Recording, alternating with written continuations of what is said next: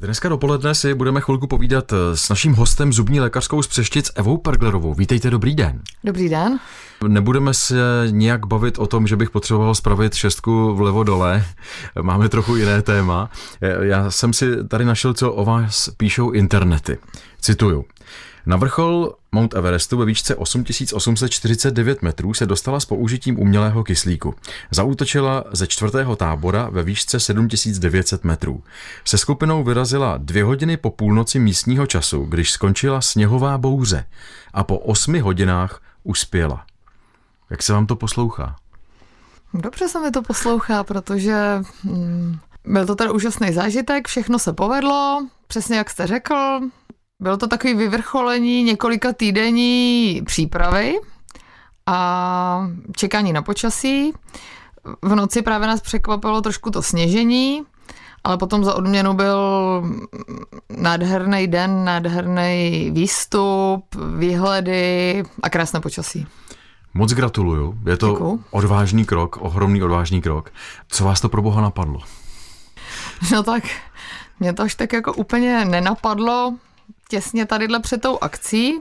Byl to můj sen už od dětství a takový jakoby reálnější obrysy mm, to získalo v roce 2013, to jsem tady byla u vás taky, po výstupu na Karstens Pyramid. Ehm, to byla akce na Papuji a tam součástí naší expedice většina těch horolezců už měla vylezený Everest a tam vlastně jsem začala o tom uvažovat, že by to bylo schudný teda i pro mě. Mm-hmm.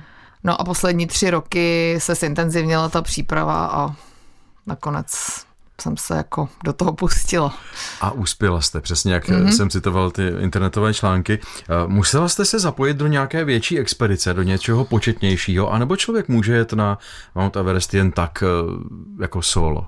Skoro si myslím, že už skoro solo to, nemůžu říct, není možný, že jo? protože možný je úplně všechno ale v mém případě je to asi jediná schudná cesta eh, přidat se k nějaký větší expedici, kteří už tuhle akci dělali několikrát před letošním rokem, úspěšně. Vybrala jsem si takovou skupinu lidí, který opravdu, vlastně ten šéf té expedice tam byl po 13. letos vylezl na Everest, má zkušený tým, zkušený průvodce, a hlavně má úžasný ne- nepálský tým šerpů a těch pomocníků. Zařídí za vás vlastně úplně všechny ty, ty povolení nepálský dopředu. A myslím si, že to umí opravdu udělat jakoby perfektně, takže jako pro mě je schudná jenom tadyhle ta cesta, ale určitě jsou úplně jiný horolezci, že jo, který třeba nechtějí lézt tu normální cestu, lezou, lezou těžší cesty, takže jako asi, asi sam, sami si to udělat můžou, ale já bych to asi nezvládla. Takže pro vás, i kdybyste tam jela po druhé, volila byste určitě, tuhle variantu? Určitě. Mhm. Myslím si, že už se tak jako leze většina těch kopců, a hlavně lidi, kteří chodí celý rok jako do práce a není to jejich úplně jediný koníček, kterýmu se věnují, tak si myslím, že ani nemají čas jakoby schánět ty povolení a všechny tadyhle ty věci. No. Mm-hmm. Jak eh, takový výstup na Everest probíhá a co všechno člověk musí připravit dopředu, zeptáme se Evy Pergerové za chvilku. Naším hostem je zubní lékařka z Přeštic Eva Perglerová. Povídáme si o jejím nedávném výstupu na Mount Everest. Ohromný sportovní výkon. To prostě nejde jenom tak, že si člověk řekne tak a pojedu na Everest a zkusím to. Člověk se musí nějak i po té sportovní stránce připravit. Jak jste trénovala? A, tak já jako sportuju celý život, ale musela jsem přitvrdit, že jo, posledních půl roku. Pravidelně běhám, to už jsem všude říkala, takže začala jsem ještě navíc jezdit na kole a začala jsem posilovat a chodit na kruhák. To jsem k tomu přidala, dvakrát v týdnu jsem chodila plavat, no a poslední dva roky teda jsem se otužovala. Chodím plavat do Uhlavy sportou. No tak to je docela důkladná příprava. Jak se potom člověk chystá eh, na tu změnu nadmořské výšky? Musí to tam být s velkým předstihem před tím výstupem? Ano, ano. My jsme začínali v polovině dubna v Lukle trekem do základního tábora.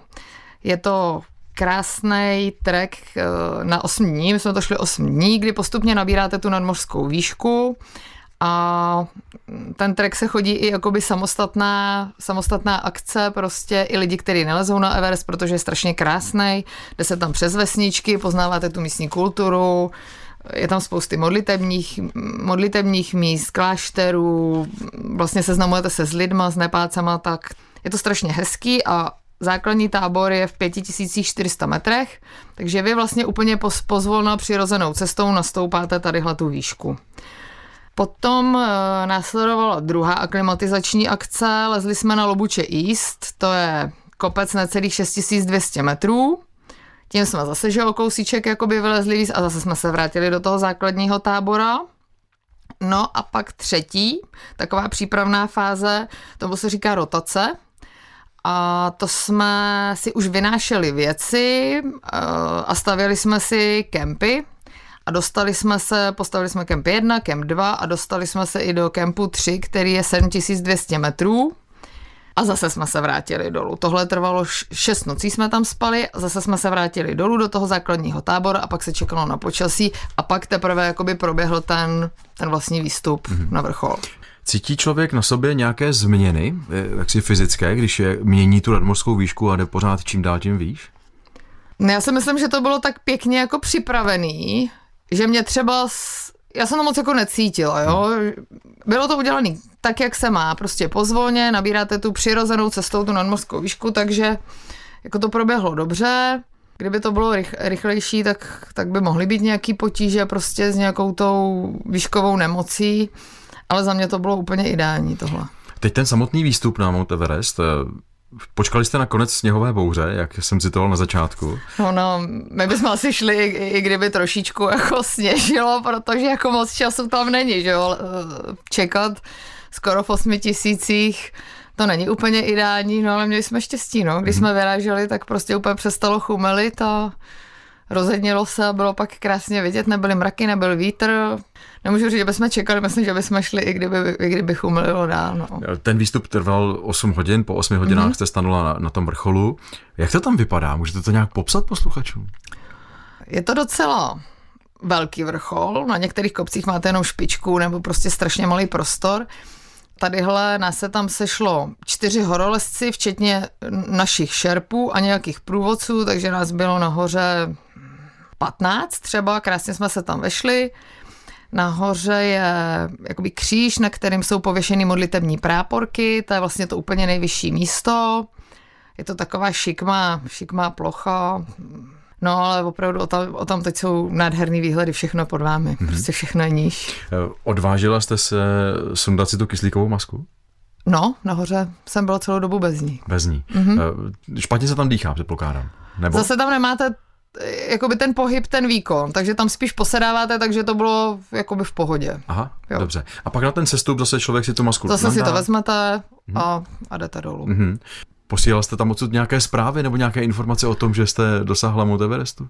Poslala jsem, když jsme se stoupili do toho čtvrtého výškového tábora, když jsme se vrátili přes satelitní telefon těch průvodců, jsem poslala jednu sms že jsme ve čtyřce a že se to povedlo, ale samozřejmě vyhrá, vyhráno máte až dole. Že? Pochopitelně, no. pochopitelně. Zpětně to budeme hodnotit ještě za chviličku. Naším hostem zůstává Eva Na nejvyšší hoře světa jsme dnes s naším dnešním hostem a to se zubní lékařskou z Evou Perglerovou. Povídáme si o tom, jaké to tam je, že člověk má vyhráno až po sestupu. A to vlastně bylo závěrem toho minulého vstupu. Já bych se teď ještě zeptal na ten turismus, na ten turistický ruch tam na Mount Everestu. Člověk čte na těch internetech různé věci. Třeba, že tam cesty lemují mrtvá těla a že je tam fronta na některé eh, ty přístupové cesty k vrcholu, že se tam na to čeká. Zažila jste něco takového? Já jsem tohle vůbec nezažila. My jsme poslední vrcholový den potkali devět lidí za celý den. Frontu vůbec žádnou.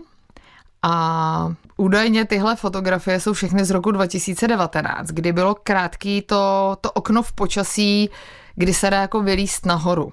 Tam se čeká na nějaký jakoby pěkný počasí, kdy nahoře není velký vítr a není tak obrovský mráz.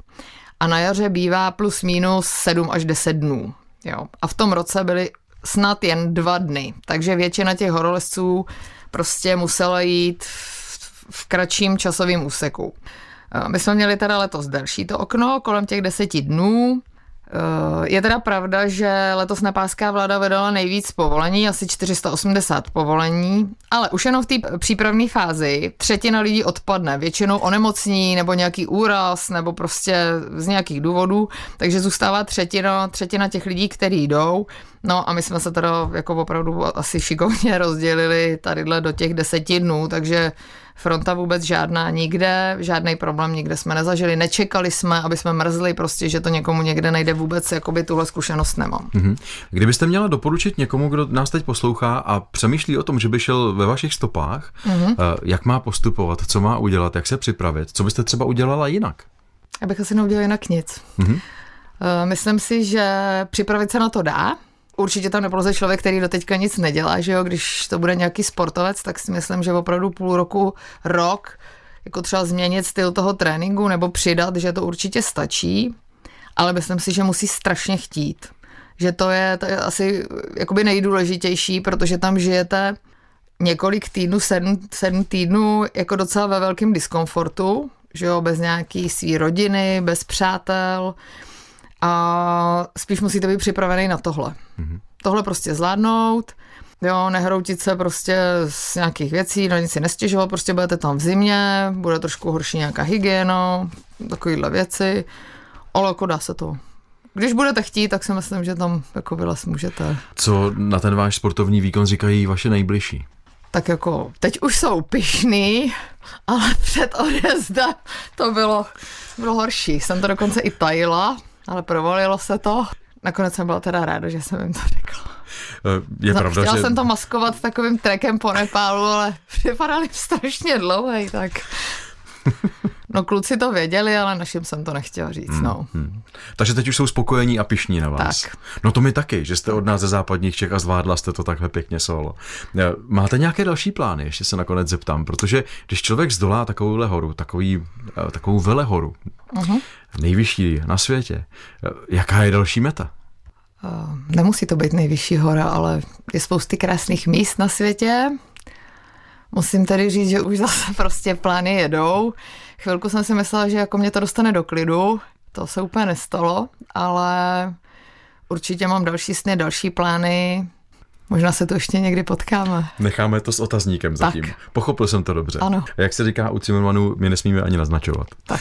Šestku vlevo dole jsme nestihli, ale mě to vůbec nevadí, mm-hmm. protože jsme si popovídali o krásném uh, v úvozovkách výletě, ale náramném sportovním výkonu Evy Pelgerové, která přišla sem k nám do studia vyprávět o výstupu na Mount Everest a já za to moc děkuju a gratuluju ještě jednou. Děkuju moc krát. Mějte se hezky, nashledanou. Taky, taky, nashledanou, děkuju.